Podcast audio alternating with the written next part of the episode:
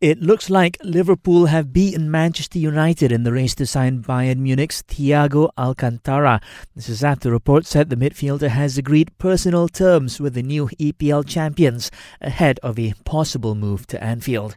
It's believed that the transfer will cost Liverpool around £30 million.